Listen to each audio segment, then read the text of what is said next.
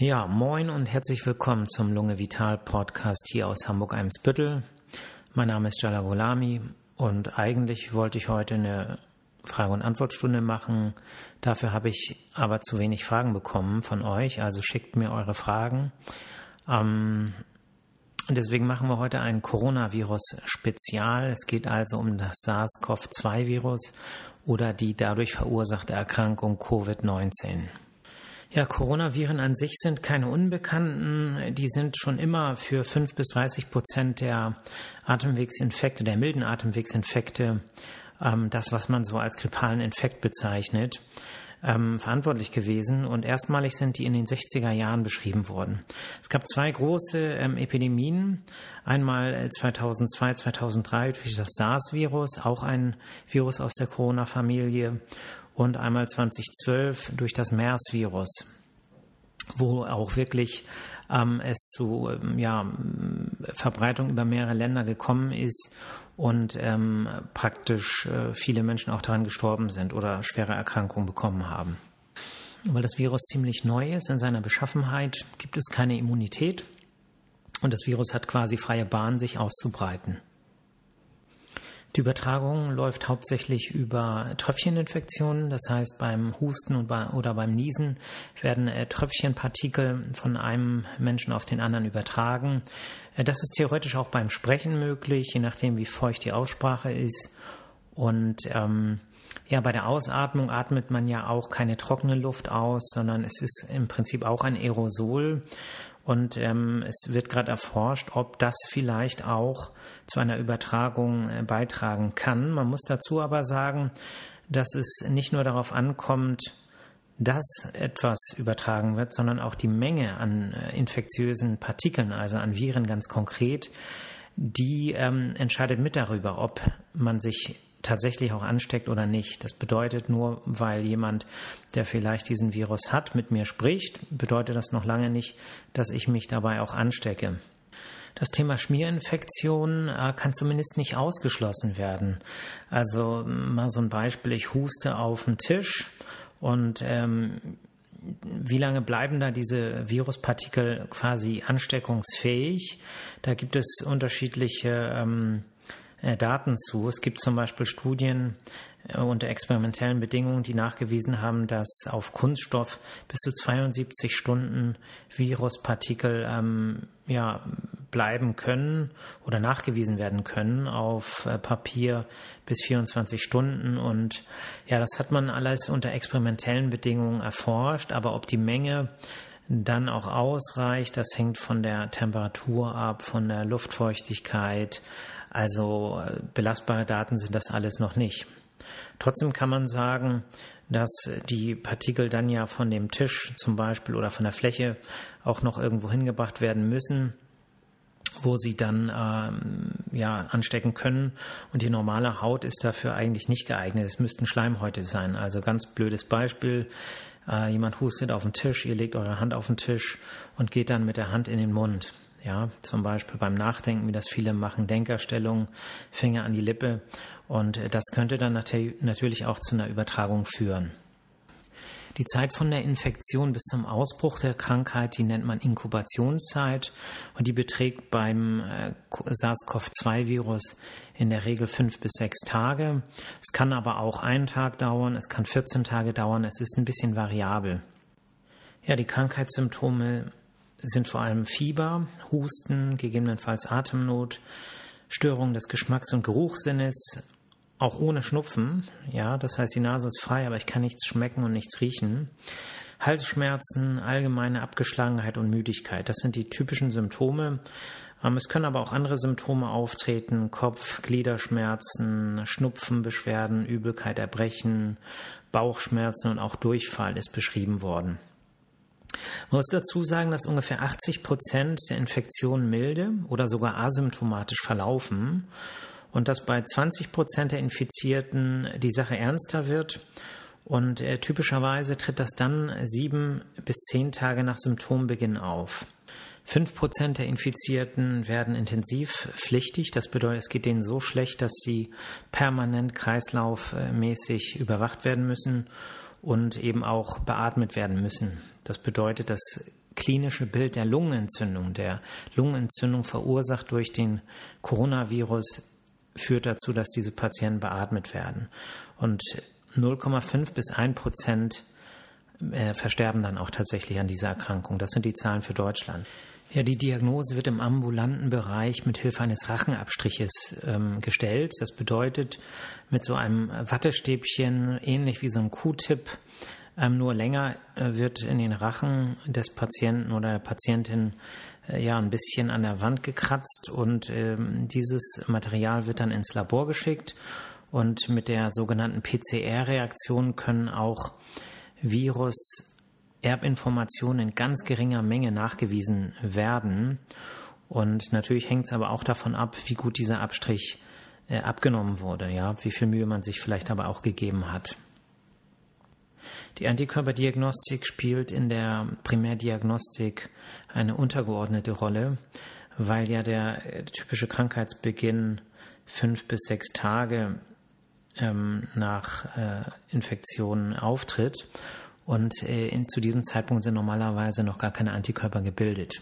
Kommen wir zum Thema Therapie und da ist die Sache relativ einfach. Es gibt keine Therapie gegen das Virus. Es gibt noch keine Therapie. Es gibt Therapieversuche, die laufen mit Chloroquin, das ist ein Antimalaria-Medikament. Es gibt Therapieversuche, die laufen mit antiretroviraler Therapie, wie man sie bei HIV-Infektionen einsetzt. Die sind aber noch nicht abschließend bewertet. Ist man jetzt erkrankt und es geht einem gut, dann sollte man in häuslicher Quarantäne bleiben, um möglichst niemand anderen anzustecken.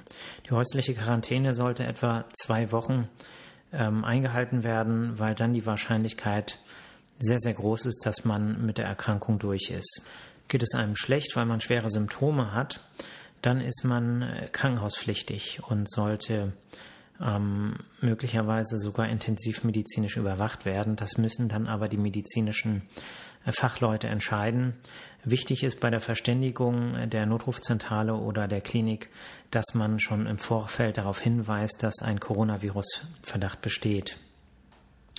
Ja, warum muss man ins Krankenhaus, wenn es äh, keine Therapie dagegen gibt? Weil man natürlich überwacht werden muss und falls es dann zu einem schweren Verlauf kommen sollte, kann man dann eben entsprechend schnell auch gegensteuern. Ja, das ist dann eine symptomatische Therapie und vielleicht auch die Behandlung von möglichen Komplikationen. Ja, weil es ja kein Medikament gegen dieses Virus gibt, ist die Prävention an dieser Stelle so wichtig. Und halten wir uns nochmal vor Augen, dass die Inkubationszeit bis zu 14 Tage betragen kann. In dieser Zeit ist man vielleicht schon infiziert und kann andere infizieren, hat aber überhaupt gar keine Beschwerden. Das bedeutet, nicht nur diejenigen, die nachweislich erkrankt sind, sondern im Prinzip jeder muss gewisse Präventionsmaßnahmen, Schutzmaßnahmen einhalten. Und es geht hier nicht nur um den Eigenschutz, sondern auch um den Fremdschutz. Ähm, das geht los mit der Händehygiene. Und mit der Händehygiene ist gemeint, dass man sich häufiger am Tag die Hände wäscht.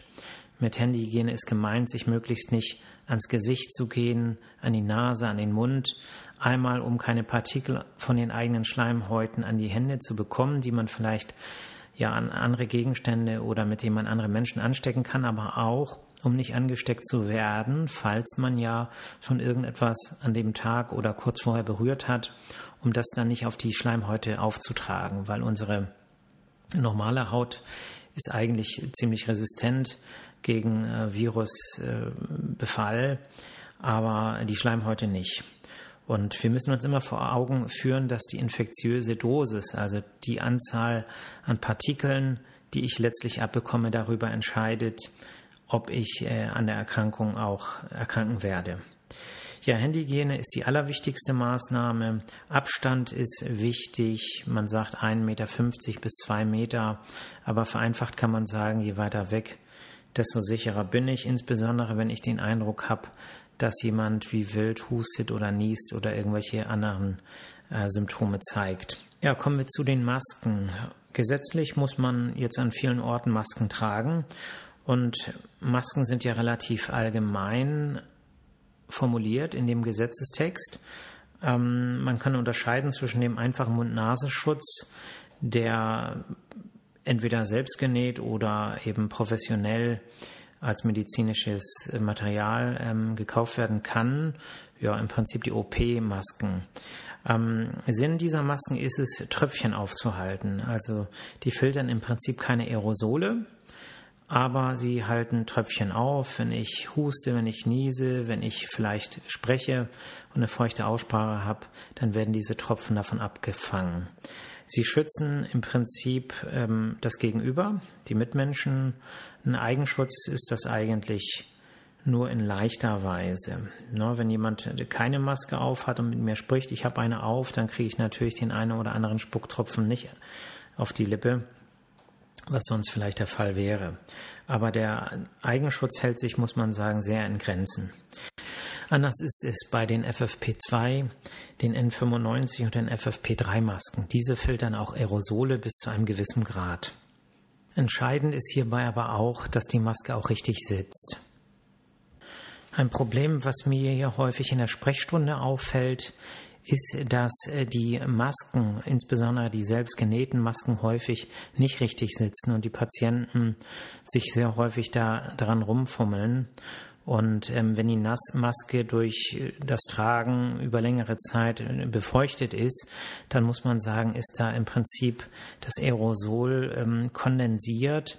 Das wird dann ja berührt mit den Fingern und man hat im Prinzip ähm, Körperflüssigkeit, also Speichel, Ausatmen, äh, Feuchtigkeit an den Fingern und die kann man dann natürlich auch wieder übertragen. Das bedeutet, es ist wichtig, dass man ähm, eine Maske hat, die gut sitzt, an der man dann auch wirklich nicht mehr rumfummelt, weil man sich sonst natürlich auch, nur wenn ich jetzt irgendwas berührt habe, dann mit den Fingern wieder an die feuchte Maske gehe, dann äh, kann ich ja sozusagen auch wieder mich mit anderen äh, Erregern anstecken äh, über diese feuchte Maske. Insofern Finger weg von der Maske.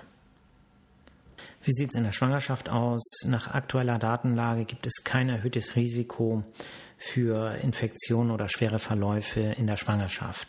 Wie sieht es bei Kindern aus? Kinder können sich genauso leicht anstecken und Kinder übertragen diese Erkrankung auch genauso leicht, aber sie verläuft deutlich milder bei den meisten Kindern. Schwere Verläufe unter 15 Jahren sind so gut wie gar nicht beschrieben. 25 Prozent der Kinder haben gar keine Beschwerden, 20 bis 50 Prozent haben nur trockenen Husten und ungefähr 35 bis 50 Prozent der Kinder haben Fieber, was aber nicht schlimm verläuft.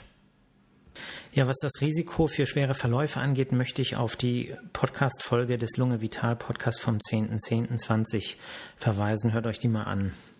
Ja, bei all der berechtigten Sorge ähm, wegen der aktuellen Corona-Pandemie ähm, dürfen wir nicht vergessen, dass es noch viele andere Erkrankungen gibt, um die wir uns weiter kümmern müssen. Das bedeutet, das Management mit Corona-Fällen, Corona-Verdachtsfällen umzugehen, ohne andere Patienten zu gefährden oder ohne diese nötigen Kontrolluntersuchungen außer Acht zu lassen, das ist eine große Herausforderung. Wir haben zum Beispiel gemerkt, dass viele Patienten nicht mehr gekommen sind zu ihren Kontrolluntersuchungen und ähm, man weiß auch, dass viele Kliniken äh, berichten, dass zum Beispiel viel weniger Patienten ähm, mit Abklärung zu Herzinfarkten äh, dort auftreten. Und äh, diese Erkrankungen werden ja nicht seltener, aber die Patienten sind zum Teil gehemmt vor Angst, sich anzustecken und gehen dann nicht zum Arzt oder gehen dann zum Arzt, wenn es sich nicht mehr aufschieben lässt, weil der Schmerz zu doll ist oder man keine Luft kriegt. Und dann sind oft schon Spätschäden aufgetreten. Ne? Man hat jetzt zum Beispiel viel häufiger schwere Komplikationen von Herzinfarkten festgestellt, die vermeidbar wären, wenn man vielleicht ein paar Tage vorher durch eine Herzkatheteruntersuchung ähm, reagiert hätte. Und ähm, daran ist dann auch die Angst vor Coronavirus schuld. Und wir müssen alle mit dazu beitragen, dass die Menschen aufgeklärt sind, vorsichtig sind, aber nicht ängstlich. Gut, das war jetzt in 14,5 Minuten alles, was man über Coronavirus wissen muss. Ähm, natürlich, wie immer, kein Anspruch auf Vollständigkeit. Ich freue mich über euer Feedback. Äh, als Informationsquellen möchte ich euch natürlich wieder die Homepage des Robert Koch Instituts ans Herz legen, www.rki.de. Außerdem die Internetseite der Deutschen Gesellschaft für Pneumologie und Beatmungsmedizin www.pneumologie.de. Ja, vielen Dank, dass ihr euch den Podcast angehört habt. Er ist ja jetzt auch über äh, den Apple Podcast ähm, abrufbar. Ja, gebt mir Feedback, schickt mir Fragen. Ähm, ich habe mir vorgenommen, jetzt einfach mal währenddessen immer Fragen zu sammeln. Und ähm, ja, passt auf euch auf, bleibt in Bewegung, tut euch Gutes, seid nicht zu streng mit euch selber, genießt das Leben und ja, bis zum nächsten Mal. Ciao.